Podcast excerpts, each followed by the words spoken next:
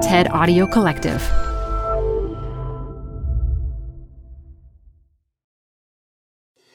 Tired of unnecessary payroll errors? Stop them in their tracks. With Paycom, employees do their own payroll. They're able to identify errors and fix them before submission, right in the app because no one can afford for payroll to be wrong. Not HR and payroll teams, not leaders, and definitely not employees. Shorted paychecks, timesheet corrections, unentered sick days, missing overtime hours, and expense mistakes are, well, unnecessary for everyone. Manage the process to make payday right with Paycom.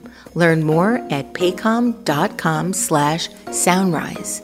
That's paycom.com dot com slash soundrise. Hi, I'm Debbie Millman. Canva is great for designing visual content for work, no matter what industry or department you work in. Nail your next presentation with Canva Presentations. Start with a professionally designed template and use it as a springboard for your design. It's a serious time saver. Time to present but can't be there in person? Enter Canva Talking Presentations. Record yourself presenting and add your talking head to your slides so your audience can watch your perfected presentation anywhere, anytime. Start designing today at canva.com. Designed for work. The new season of Design Matters with Debbie Millman starts in April. The episode you're about to listen to originally dropped in May of 2021. So it's always been rooted and grounded in nostalgia, memory. I think that's a really critical part, that memory piece, especially when you're asking questions like, is there racism in heaven or what's my role in racism? From the TED Audio Collective, this is Design Matters with Debbie Millman. For 17 years, Debbie Millman has been talking with designers and other creative people about what they do, how they got to be who they are, and what they're thinking about and working on. On this episode, artists and designers Nick Cave and Bob Faust talk about their partnership and about how they met at a sample sale. And then you start to look at the prices and you're like, he's trying to make rent, and these things are expensive. Who doesn't love to live well?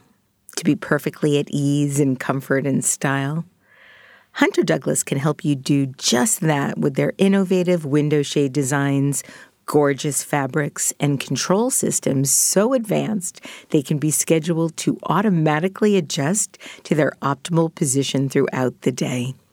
There are so many wonderful things about them. Perhaps it's the way the shades diffuse harsh sunlight to cast a beautiful glow across the room, or being able to enjoy the view outside the window while protecting your privacy inside. When you tap into Hunter Douglas's PowerView technology, your shades can be set to automatically reposition for the perfect balance of light, privacy, and insulation, morning, noon, and night. That's what I love most about them. So live beautifully with Hunter Douglas, enjoying greater convenience, enhanced style, and increased comfort in your home throughout the day. Visit hunterdouglas.com slash design matters today for your free Style Get Smarter design guide with fresh takes, creative ideas, and smart solutions for dressing your windows. That's hunterdouglas.com slash design matters for your free design guide. Which of these vocations apply to you? Dancer, fashion designer, entrepreneur, designer, sculptor? If you answered all of the above, congratulations, you must be the artist Nick Cave. Nick is perhaps best known for his sound suits, which are fantastical, wearable fabric sculptures. Bob Faust is an artist and designer, though he has described himself as part artist, part designer, part mediator, and part therapist. So we're going to have to investigate all of that. Bob runs Faust, a cultural branding and communication studio, and their work has been exhibited in places such as MASS MoCA and the Chicago Design Museum. I'm interviewing them together because they live together, they work together, and they've even been censored together. Nick Cave and Bob Faust, welcome to Design Matters. Great Hi. to be here, Debbie. Thank you. Gentlemen, I understand that you have a very large, preserved wasp's nest on the rooftop of your home in Chicago. So, what's that about? We found this building. You know, we've been looking for a building for maybe, I would say, five years, maybe six years ago. You know, we had designed the space and sort of we're in the process of, of the construction of the rehab. And so, in that process, in the sort of sunroom, in the ceiling, as they were pulling the boards away, was this hornet nest. And I was out of town. They are sending me images, and I was like, build around it. and of course, they were like, he's crazy. But, you know, for me, it was sort of the, the epitome of like any and everything. It was like, you know, the fact that that was built by insects and that it was sort of natural and it was everything that I believed in. And so I wanted to preserve the authenticness of that idea. It's totally a designed object too. The minute you like start looking up at it, you see this pattern that can't possibly be made by a machine, and that's the most exciting thing.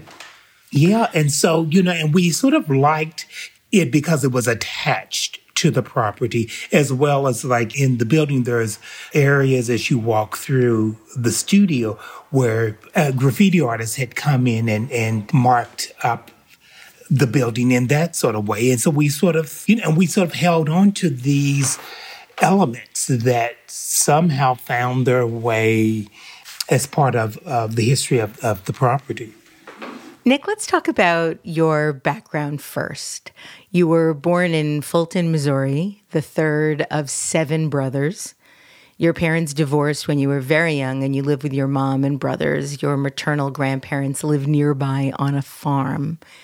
You credit your mother with kickstarting your career by responding so enthusiastically to your handmade birthday cards. Tell us what kinds of cards you were making. What were you making them with? You know, it was not only just birthday, was every holiday I would make her cards. You know, it was just sort of, you know, it was sort of me sort of, you know, thinking about her and how do I sort of think about her in relationship to this particular holiday and what does that look like? What does that mean in terms of building a handmade card? And so for me it was really sort of thinking through all of that and thinking through the last card and how do i sort of amp up to the next one. And the thing that was amazing is that you know there was that sort of commitment of honoring a process that I had sort of like decided that, you know, this is what I'm going to do every holiday. And just that commitment sort of paved the way for, you know, responsibility and emotion. For me, it was, you know, you think about this two dimensional sort of handmade paper assemblage and the impact that it has on one's emotion was like unreal and yet real. And I was thinking like, wow, like this makes you feel that way. Hmm. And so I was, it was magical because I could not really sort of identify with in, in a tangible sense, like what in this process is received in this enormous way. And so that was the beginning of me sort of thinking about the impact of doing, the impact of making an impression, the impact of of uh, one responding to something. You've stated that when you're raised by a single mother with six brothers and lots of hand me downs, you have to figure out how to make those clothes your own. Oh, honey, right? My mother was a seamstress also, so I did a lot of that. How did you go about making these things and what did you make for yourself? How did you reconstruct uh, some of the hand me downs that you were foisted upon? Well, you know, Right. And you know, my mother comes from a family of, of 16 and she was the first. And so, you know, I was surrounded. She's the oldest of 16 siblings? Yeah. You know, the interesting thing is that, you know, you're, I'm surrounded by like makers. Like my grandmothers were quilters. You know, my aunts were amazing seamstresses. So, you know, my grandfathers were carpenters, furniture makers. And so you're just surrounded by all of this sort of making. And not that they taught me any of it. I was sort of like, you know, this sort of person that was like this sort of voyeur, sort of from a distance. I was like observing and curious and interested in it. But, you know, I think, you know, I took my first sewing class in high school and weaving class in high school. So I was very much interested in this process of building. To build a cloth, to weave your own fabric was just interesting to me. And so when you're raised with seven brothers, hand me downs were part of just what happened and to know that I could sort of remove a sleeve or I could add a pocket or I could embroidery uh, onto an existing garment was really sort of the beginning of claiming and establishing your identity through uh, this sort of material sort of uh, object. Nick, you said that looking back at your childhood, you find it amazing that you were in the presence of so much unconditional love. And I have to say, in doing this show for 16 years now and interviewing upwards of 450 people, no, I've never come across someone that said that they were brought up with unconditional love. And it's an extraordinary thing to realize about the way you're brought up and so unusual. Well, yeah, it's interesting because, you know, it's I would always hear from my friends like, you know, ah, oh, the holidays and just the drama around that. I have never experienced absolutely any drama. When we would all gather, it was hugging, kissing, and we somehow knew that all of that drama had to be left at the front door. And it was all about respect. Even when me and my brothers would fight, we would have to say to one another, we're sorry, hug and kiss and make up. It was never like, you know, a drug out for three days. it just never was part of my upbringing. So, you know, I don't know that sort of uh, side or that sort of behavior of rivalry and and even today you yes you know i sort of like oh i got to step out of the room collect myself because that's just part of being able to be in this sort of space shared space how do we sort of embrace one another and uh, respect one another Bob, I believe you grew up in a huge Italian family. Your grandmother yeah. was the oldest of 20 children. Yeah. That's got to be we some put sort a caveat on record. that because she had yeah she had two sets of um, twin siblings.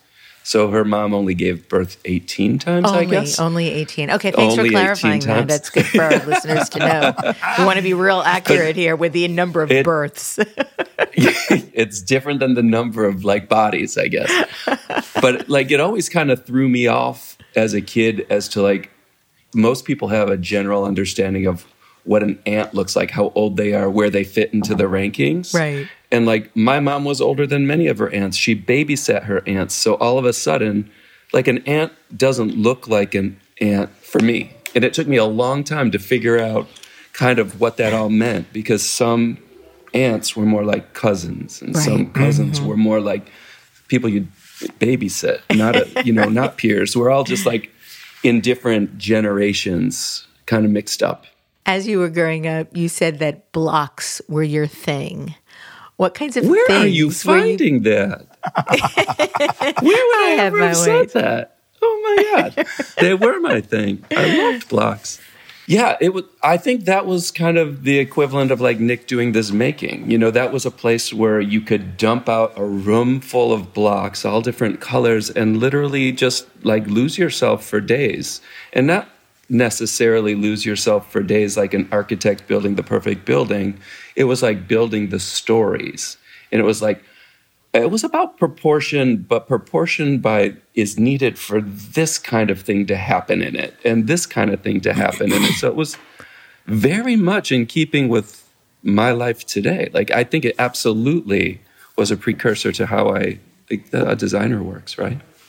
I, I love when I come across people that have that kind of background.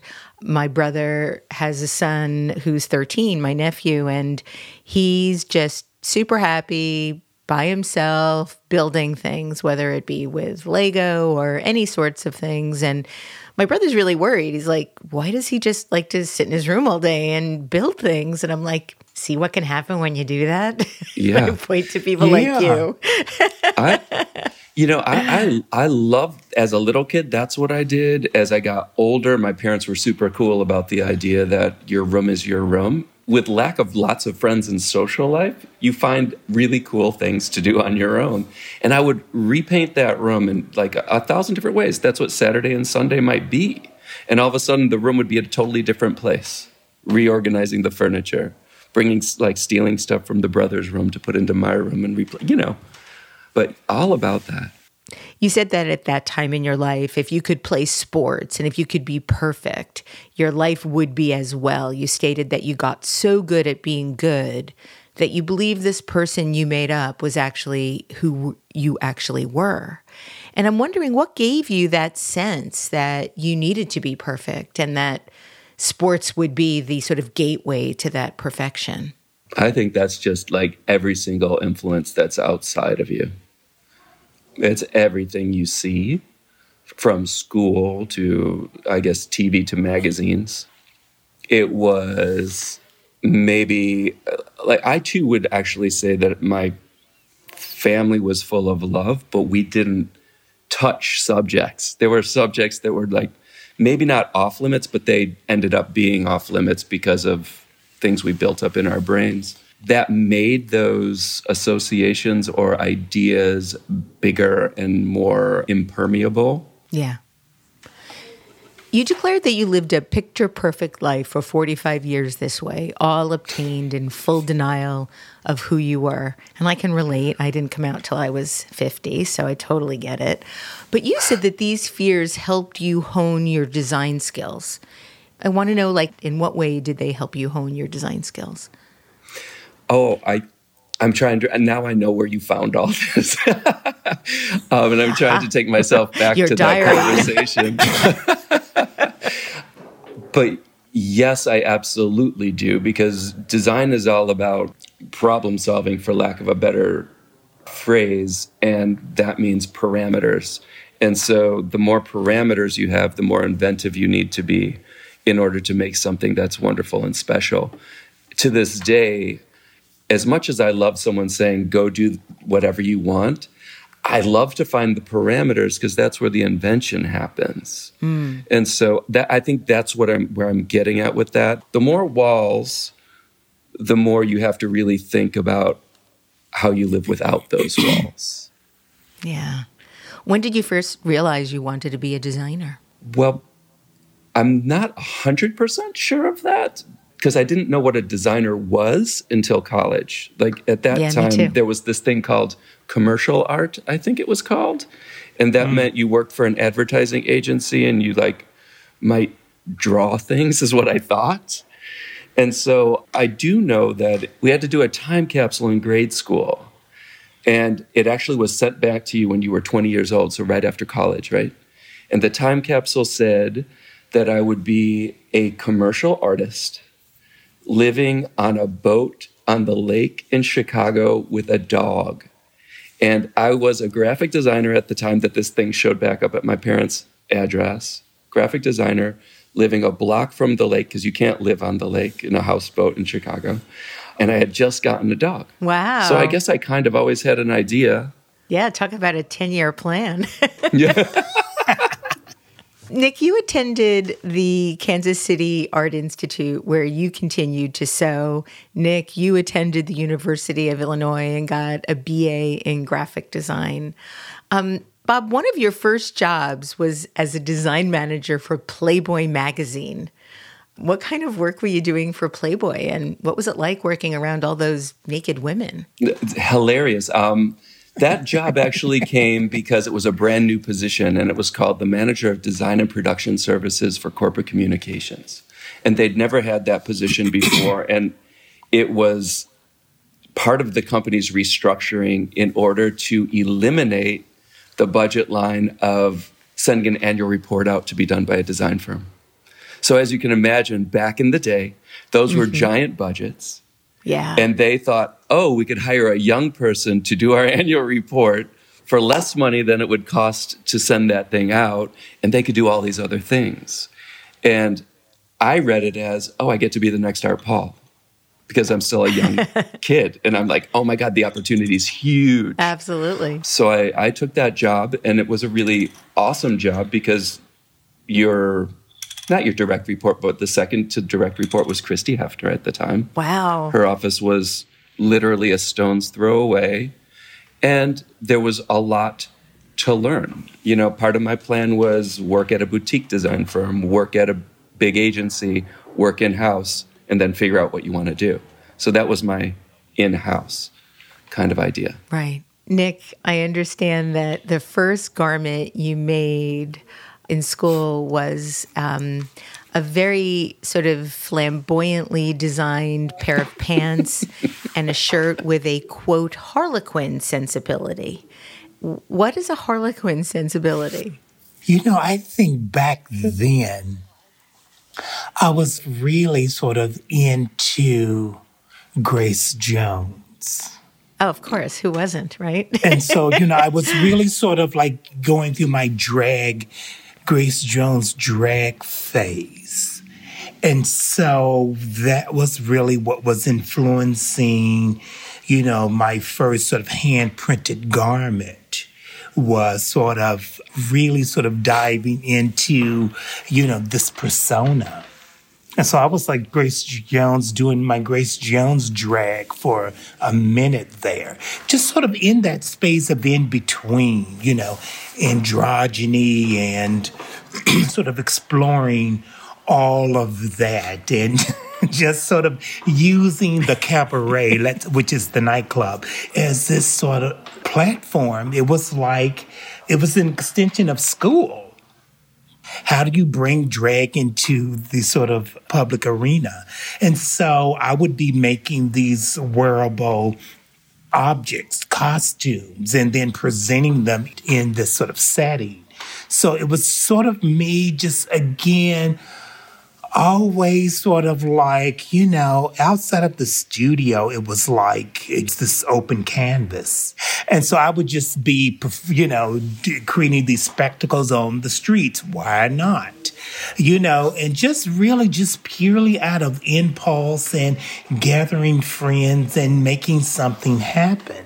It's really sort of just cycling through again through this sort of opportunity of looking at space as a sort of space to occupy in a sense. You went on to get an MFA at Cranbrook Academy of Art in Michigan, and you were the only African American in your class. You've said that this was the first time you had to look at yourself as a black male, and it was a struggle to find your place. How did you manage? In Detroit. Yeah. Thank God for Detroit. I mean, I really say that in, you know, the most sort of sincere way. You know, for me, not only Cranbrook, amazing, beautiful, but it's also very isolated. from everything. And so I need that urban environment to balance my sort of self out. So, you know, Detroit was there. It provided that opportunity for me to sort of step off of the grounds of Cranbrook and to be in this urban setting, to be around my people, to be engulfed in house music, the club scene, and to be able to be refueled in order to get to get back on campus and get back to work. You know, I think that when you I just never had been in a educational sort of setting where that would even ever occur to me that I could be the only.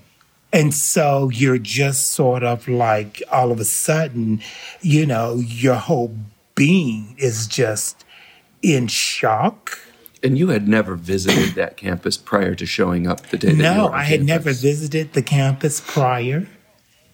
And so it was just this sort of great awakening.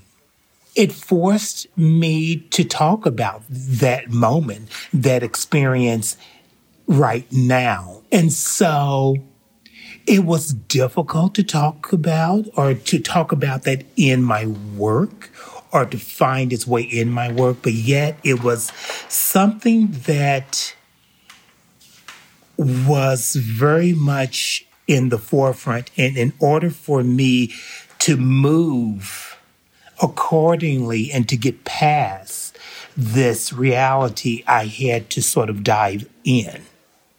You know, I thought it was hard for me, but my colleagues, it was very hard for them because they they didn't know how to talk about the work from my perspective. And so right. it was very, you know, it was very interesting. And that was really sort of this moment where, you know, I had this awakening sort of moment that, whoa, like, you know, this space that I'm occupying does exist without this sort of expansion of diversity.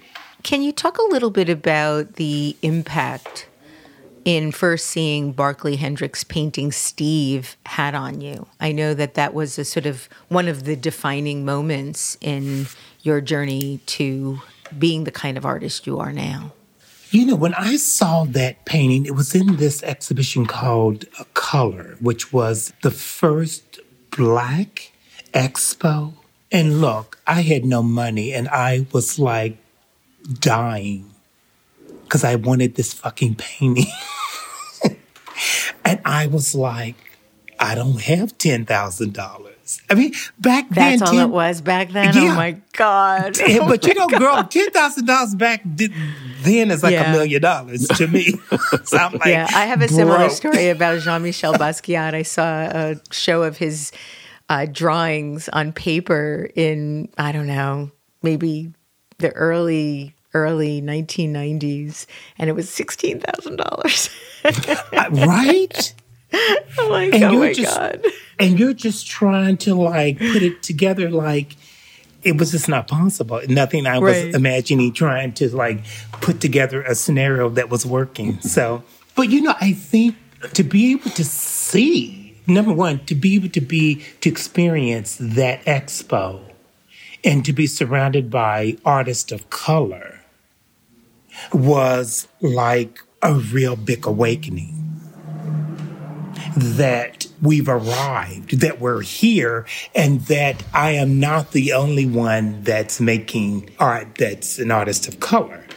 And so that was an extraordinary moment. But to be able to see Barkley's work and to be able to see the black male as this symbol of power, a stoic, and you know, standing with dignity was in style. That's when I really was able to tap into style and the influence of dress and the impact of what that is within the community of color. It's like a big deal. You know, it really sort of identifies one's sort of stature, one's clout.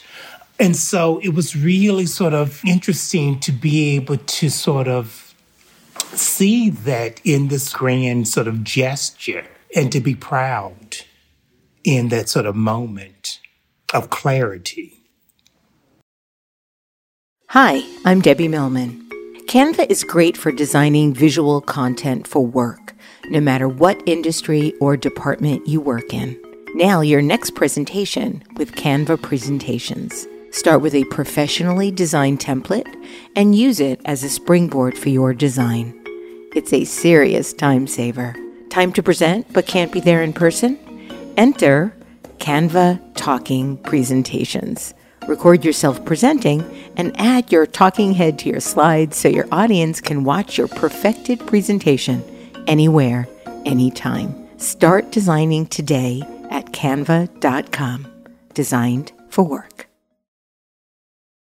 In 1992, after the police beating of Rodney King, you were sitting on a bench in Chicago and you started to think about yourself more and more as a black man and as someone who was discarded, devalued, and viewed as less than.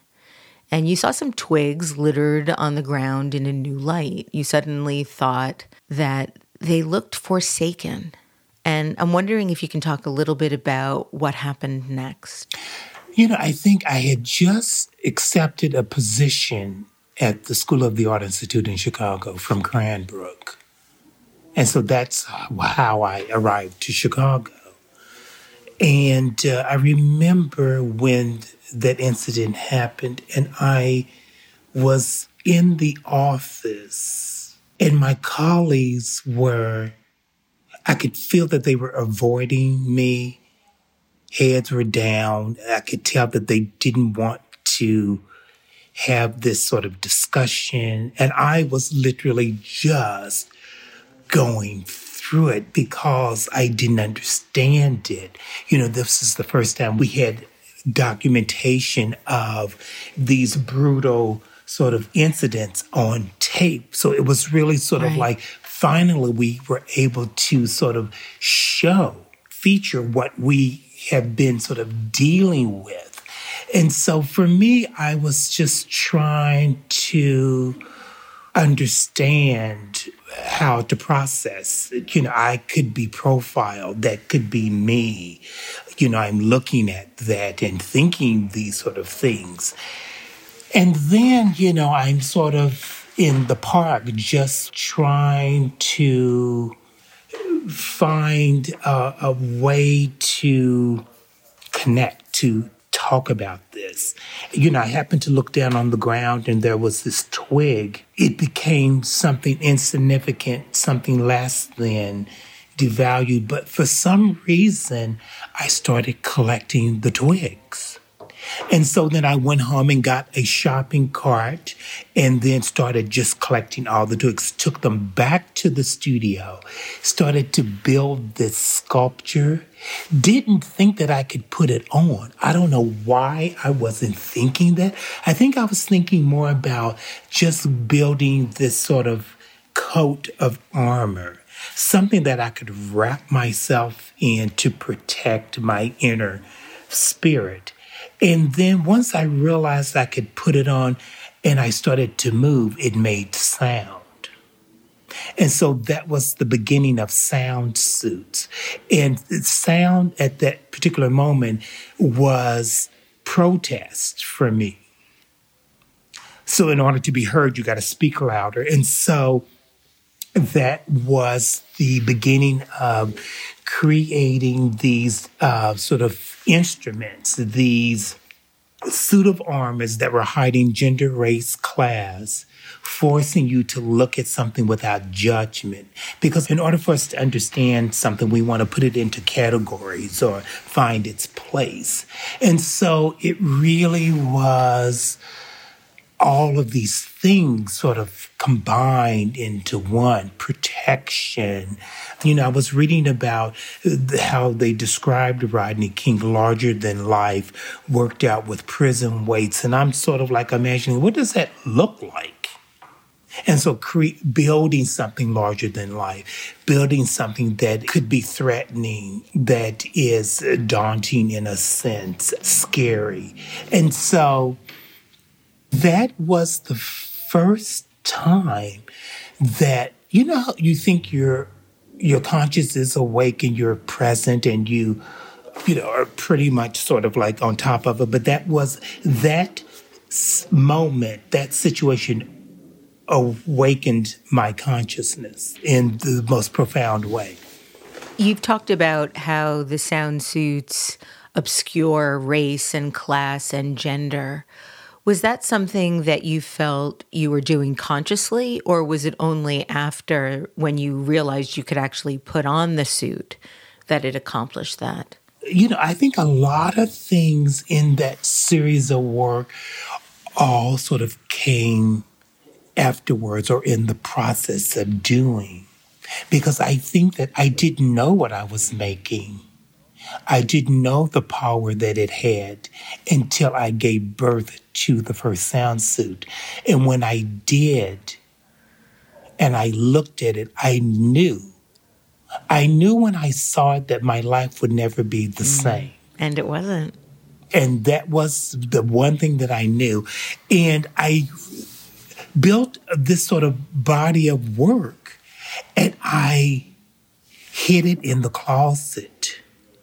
I sort of was getting attention around the work so rapidly that I, as a human being, was not ready.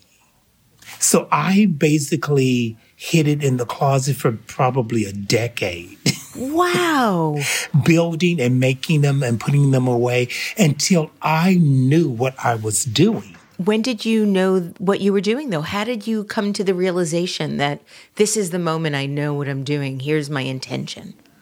Because I think once you start to bring research to the work and understand how it sort of has manifested and starting to understand what it means to be shrouded in a garment of sorts, what it is to be shaman, what it is to be sort of uh, hidden, concealed.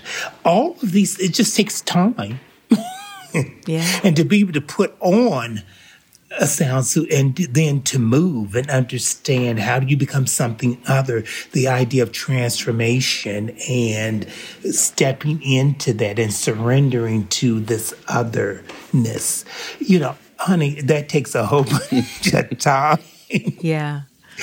And so it, you know, I just wanted to give myself that in order to be able to talk about it. Bob, I know that you've said that when you put the suits on, they require a lot of you. In in what way? Oh yeah, just all, a lot in all kinds of ways. I mean, in the most basic way, physically it requires a lot because they restrict your movement. They add considerable heat. So you're intended to move, you're supposed to move, so you're already building heat, and then you're now in this little oven.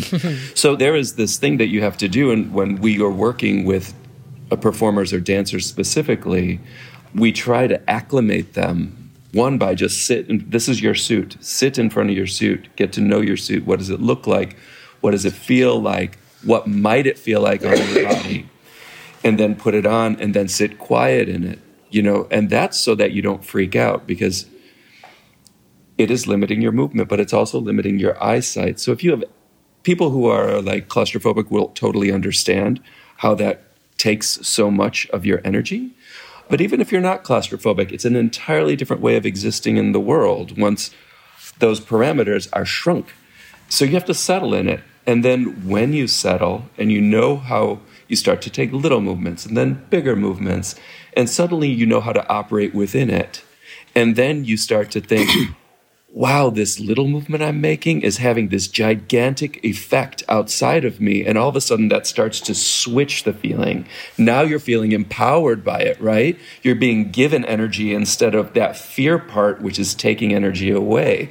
And that's when the performers become really good is like is when they realize that the object is not taking it's giving. It's a surrender. And i think that's another big thing. Aren't we the most empowered when we're the most vulnerable? Mm. that is when we have the most power. And i think that that's what they do. But it also takes somebody who wants to be there being present and purposeful and believing and trusting in the person who made them, that he wants you to be as big a part of this thing as the object. You're not just activating them, you are them, and you're bringing yourself to them. Um, so there's just so much to that question. Nick, in 1996, you started a namesake fashion line for men and women that lasted a decade. And that is sort of how you inadvertently met Bob. And Bob, I believe you first crossed paths with Nick when you happened to stop by a sample sale of Nick's clothing designs a few years after he started his fashion line, but a bit before his art career took off. Bob, can you describe your first meeting, please? So, Oh, they're both smiling, listeners. The- they're both smiling.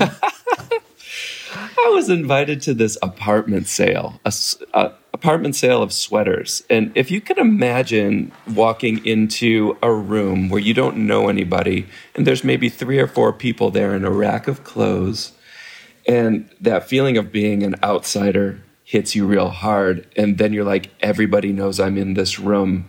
And all that there is to do here is to buy sweaters and so you now know you have to buy one of these things to get out.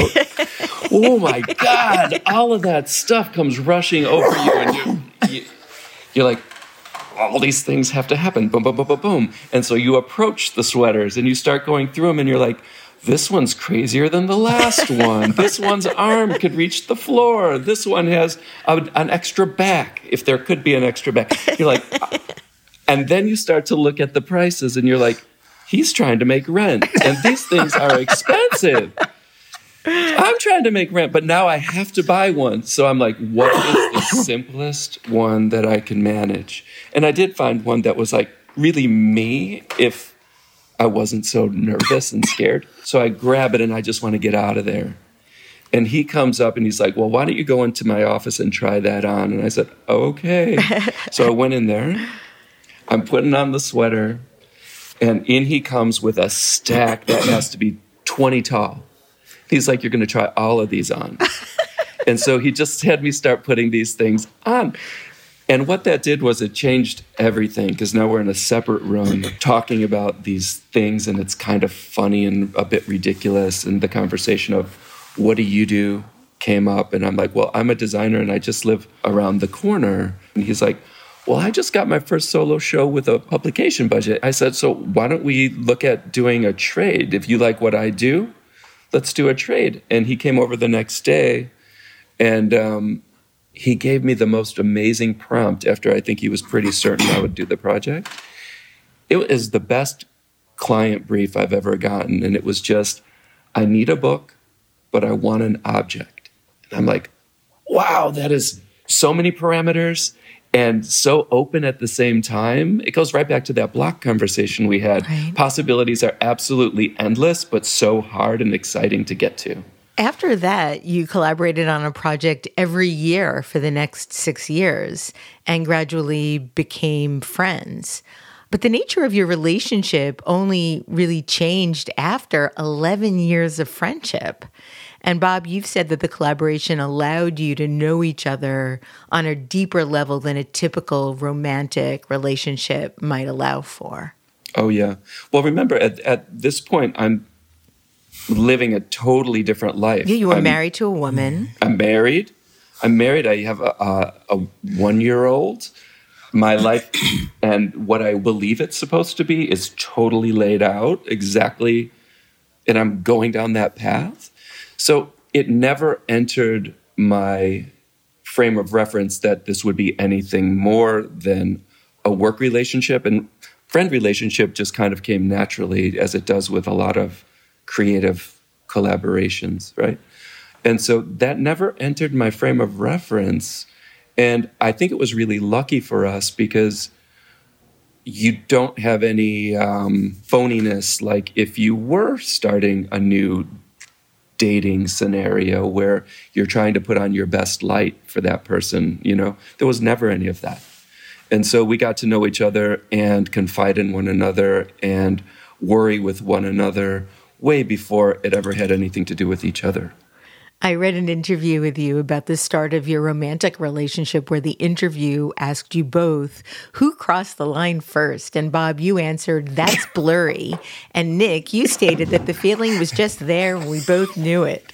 So I have to ask, you both don't remember who made the first move? It's so romantic. That that's such a perfect place to leave that question, Debbie.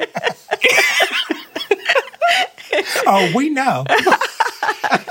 Inquiring minds so want to know.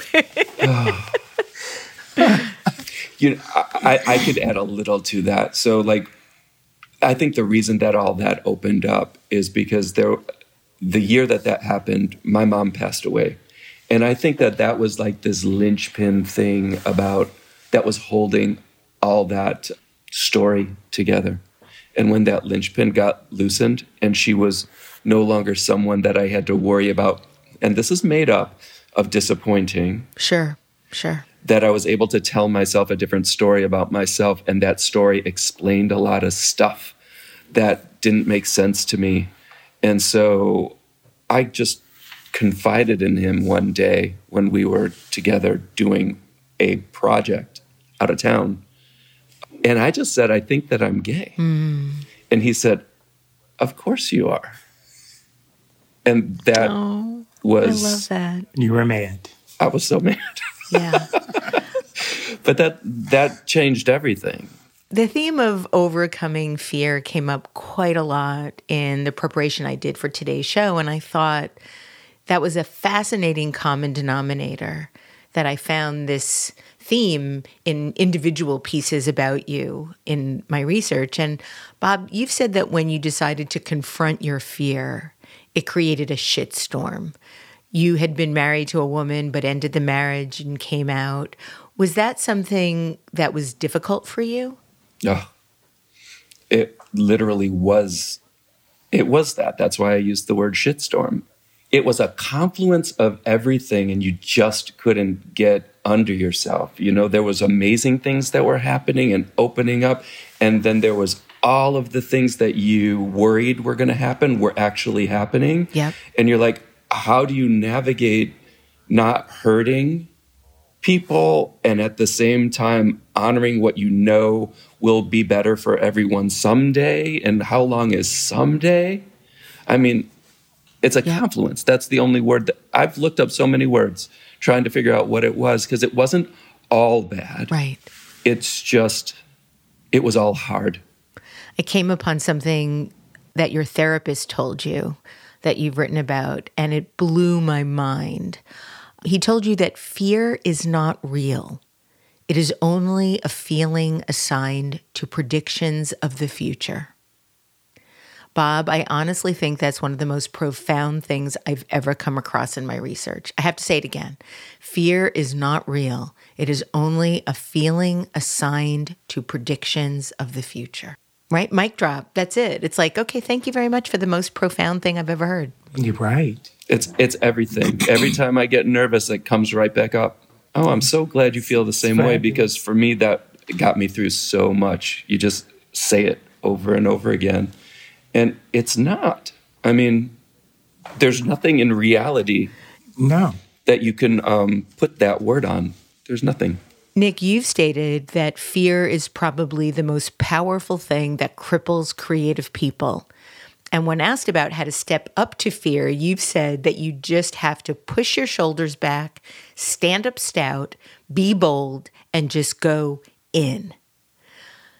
And in thinking about that, I, I really felt that it takes courage and it's also kind of a gamble. Did you ever doubt yourself in that sort of moment where you stood up stout and moved forward? Did you ever worry that what happens if I hit hit a wall? Yeah, but you know, I think that how doubting yourself is fear. It's that place that is sort of the most seductive for me. Like, you know, I think about like the way in which I work now. We all stand on a foundation period. And so you're able to fall and get back up. You're able to fall and get back up. It's not that, you know, it's pitless and you don't have that foundation. Uh, and so I think that that that allows that comfort for me. I know what I know, but what I don't know is what I'm more interested in. Mm. And so to be able to step up to it, you, I know that I'm going to be okay. So you can rely on yourself. Yeah, you can just sort of like, we can always go back to what was no matter what, however long we live, we will always be moving forward, ready or not. That's just part of human nature. And so, knowing that, what do we have to lose? you now work and live together in a space you call facility which was originally an abandoned building you found on the northwest side of Chicago, and it is where the hornet's nest lives. Um, and I, I, understand that when you first saw it, it was in rather rough condition. Portions of the roof were collapsing, windows were broken, the basement had water damage. What made you decide to purchase this building in that shape? It was the only building that fit everything. You know, oh. when when you think about everything that his studio needed to be and how it needed to function, we looked for years and years to find a place, a plate that would allow that to become the most seamless that it could be. And this allowed that, as well as ticked off the few boxes that were really important to me. And those were outdoor space and so when you think about a big warehouse building, that does not come with outdoor space or the ability to live in it generally.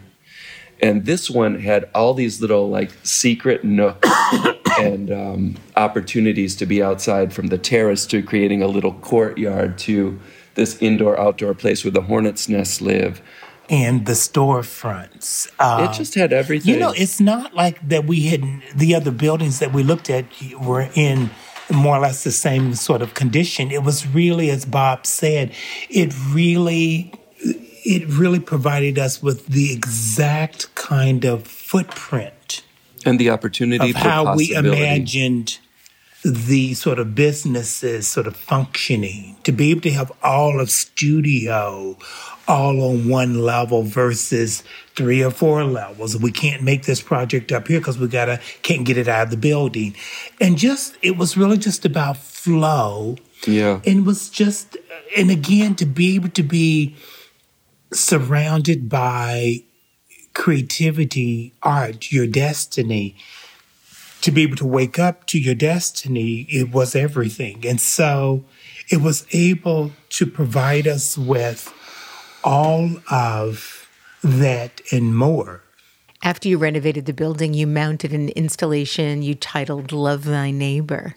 Can you describe what you did? That was the first installation in the storefronts. And again, it was a great Nick prompt, right? The prompt came from him, and it was how do we introduce ourselves to the community? And I love the idea that when you move somewhere, someone brings you a pie and I'm like, okay, so that is what happens in, yeah. you know, in Mayberry. But when you're in a big warehouse building across from a high school, ain't nobody bringing us a pie. Nobody's ever brought me a um, pie. but instead of like putting up a big sign that says we're facility, this is what we're doing, and you know, kind of making a, a deal about staking who we are, we wanted to go the opposite direction. So we reached out to the Chamber of Commerce and we partnered with all the businesses in the neighborhood.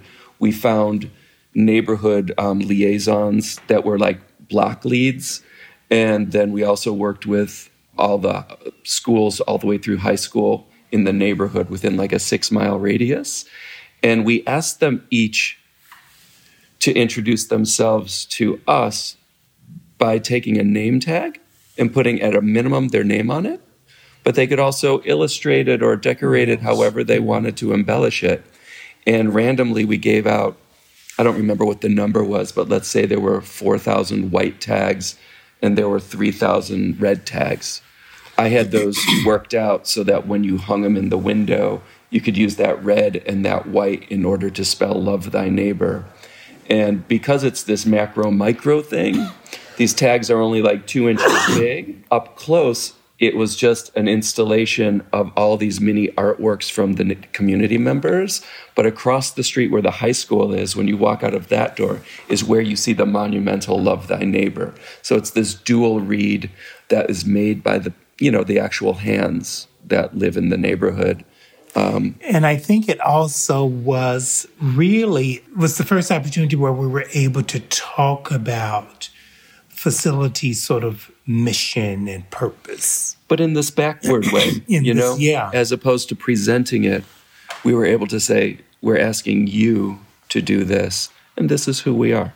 And so, you know, that civic kind of positioning, the civic sort of work that we strive to sort of move ourselves forward in, in terms of like purpose and why are we here and what are we here to do. So, I want to talk to you about two projects that I think also really reflect those same questions of purpose.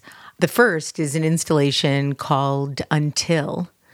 It really got its start in 2012 when Denise Markonish, the curator at Mass MoCA, invited you to do a show in their Gallery 5 space, which is the size of a football field.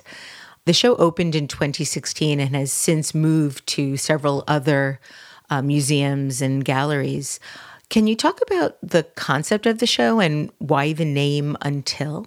Well, you know, when Denise came to the studio, she came with this uh, invitation and she said right before she left, she goes, There's only one stipulation. And I said, What? And she said, No sound suits. And I said, Girl, perfect. because I was really sort of moving, expanding, and sort of like moving in a broader direction in terms of what's next with my practice. And so she goes, I'm going to go away for a year. And then I'm going to come back and sit down with you and talk about what you've come up with. In a year, I really wasn't thinking about it for probably uh, quite some time. And then Michael Brown happened. Yes. And that was the catalyst for that show. The title uh, Until came about eh, because I think Michael Brown, Freddie Gray, you know, it was Trayvon Martin. It was just one incident after, after the other. And yet, we are sort of hearing these stories, we are sort of getting all of this propaganda from the news, and yet these individuals are made to feel as if they're guilty. And so, until sort of like guilty until proven innocent or innocent until proven guilty. And so that was really the beginning of that. And I created this crystal cloudscape that allowed the viewer to sort of, part of the installation, you're able to climb up to the top of the crystal cloud and ask yourself that question is there racism in heaven? Which was this sort of landscape that was built from uh, this sort of fabrication of just extraordinary uh, making of objects and about a dozen iron lawn jockeys that were all holding dream catchers that were elaborate and blowing through the wind. That was really sort of the beginning of, of that project. Talk about your relationship to the found objects and how that became one of the centerpieces of this installation where did you find them? How did you how did you construct them into the show so seamlessly? You know i think the found object really the beginning of that goes back to the hand me downs mm. sort of the deconstructing that you know that is really the beginning of that. You know my mother was the one that turned me on to secondhand stores you know, and I was just like at the age of like 16, totally into all of that this sort of retro garments and just sort of looking at style and fashion in that way.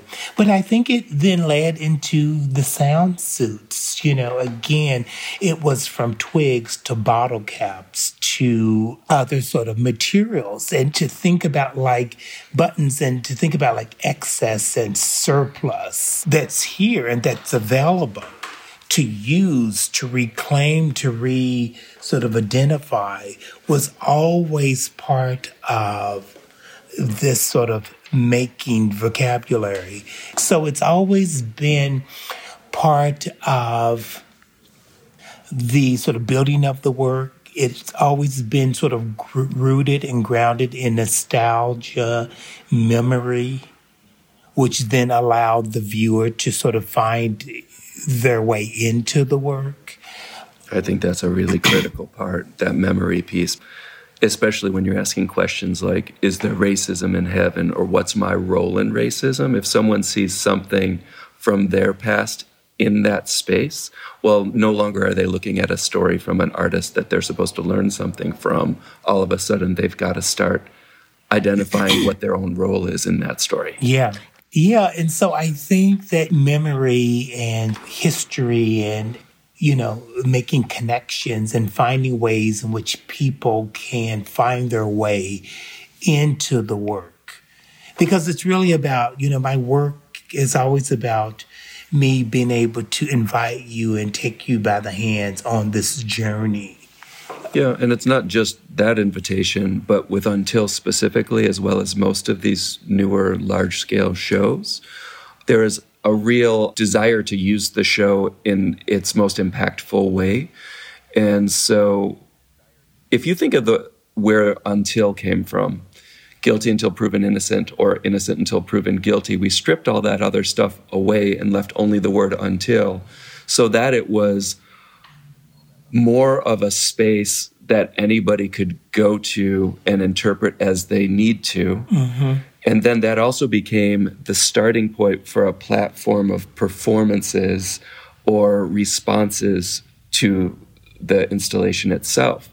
So we had invitations to well over a dozen artists in their own right to do works within that about how they interpret Until, but also from a community's perspective reached out to local organizations to use it as a gathering space or a meeting space or a presentation space. And so we even had, in that case, two of the local um, police chiefs who came together to have a meeting with the community underneath that crystal cloud. And remember, they're in a place that's about gun violence, specifically police yeah. gun violence. And that only happens if you're thinking about how to use it to its greatest ability. There's lots of strategy, even though that's not written down in any kind of a way. There's no denying the fact that every project does come with a, a purpose that's bigger than itself.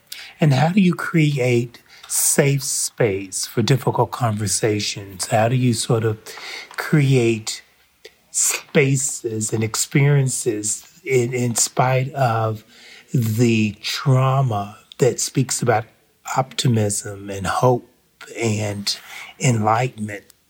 Another recent project that you created together was called uh, Truth Be Told, a large scale text installation featuring 25 foot tall black vinyl letters covering the 160 foot long facade of the school, a gallery in the village of Kinderhook, New York. Apparently, it created quite an unexpected ruckus in town. And, and Bob, I was wondering if you can share what happened when you mounted that installation. Sure. Well, um, Truth Be Told was originated uh, right after the George Floyd incident as part of a series of projects that were going to go up in response to that. But it happened to be one of the last projects that we actually got to mount because of its scale and because of its complexity. And that was to put it up at Kinderhook. And the timing led to it being right before the election. And as you can imagine, right before the election, with all the energy that was going on around um, Trump specifically, The word truth starts with T R U, and it takes a long time to put these letters up, and that's where they started. And so you start to see T R U, and people are going nutty, nutty, nutty, nutty. And so that was the first thing was like, what's this going to be? And people were up in arms about that it might be pro, that it might be net con. They didn't know what it was going to be. And then all of a sudden, when truth showed up and Be Told showed up, they all immediately interpreted that as anti Trump. Not necessarily the case. Of course, we're not unhappy to that that is the interpretation. But the minute that it had that interpretation by some was the minute that the village absolutely said, no way can this be up there. It's a sign. we had to go through all these um, legal channels to like what, what makes a sign a sign. It needs to have date, time, place. It needs to direct you to do something. Truth be told, has no, none of those things there. But they were not going to let that go, even though the the gallery had a an approval to use their building for art however they want to. And so this went on for months, months and thousands of dollars of fighting to like prove that this is, and the only legal thing they could stand on is it's not a sign. Yeah. So the mayor of Kinderhook ordered the artwork to be removed because the town didn't think it looked Right. art. Yeah. Right. They thought it was a sign. Uh, that's what they're using as the reason to take it down. I, I, you know, I believe that the reason that they wanted it to come down is that it felt like it was a political statement that was anti-Trump, and this needed to not be in our town. It's interesting how, you know, people show their faces. Um, But how- that's how they're able to do it is by just Yeah. calling it a sign. They weren't going to come clean and, and say the why they were upset about and it. And the truth comes out based on communities, neighborhoods. Uh, you know, this is right before voter repression in Atlanta. And so there was a lot of damn truth that w- was literally who's going to win the election. That was another whole thing. So it was so many layers and conflicts of that was sort of built around that. I just don't understand how the word truth could have a problem for anybody. Like, if you had to pick a single word, Well, it's almost a self fulfilling prophecy, truth be told. And, and then you're sort of confronted by the truth of what these people think. isn't it wild? But you know, again, at the election, was it ever? It was all fake, based on like false truth. So, But if you had to pick that- like a single word, all of us at this table right now, if you had to pick a single word that shouldn't be controversial, what would it be? Like, if it's not truth, what would it be? I guess love. Right. Okay. but even that's Hope. Hope. Yeah, that's true. There's lots of interpretations. Well, in the end, over 3,300 people signed a petition in support of Truth Be Told, and it did stay up until its end date. So at least justice prevailed. Yeah, justice prevailed. man, oh man, you know, you think something as as beautiful as just the notion "truth be told," which could be anybody's truth, really, Yeah. um, would be pretty pretty benign. Totally, you would think so. Is it going to go anywhere else? Yeah, it's going to be at the Brooklyn Art Museum in April. It's going up at Mass MoCA in about two weeks. Wonderful. I think you should make a vinyl letters kit for people to be able to put the letters on their own homes because I Oh would my do that God, in a second. I love that divine. idea. Right? Right? I was fantasizing last night thinking, I want truth be told letters on my house. Okay, let's figure that out. If anybody's got funding for this cool project, Listeners, you heard it here first on Design Oh my God. Gentlemen, I have one last question for you before I let you go. One of the things that also kept coming up in my research was your love of sneakers. And so I have to ask the question because I couldn't find the answer anywhere. How many pairs of sneakers do you both really own? Oh God, I don't even know.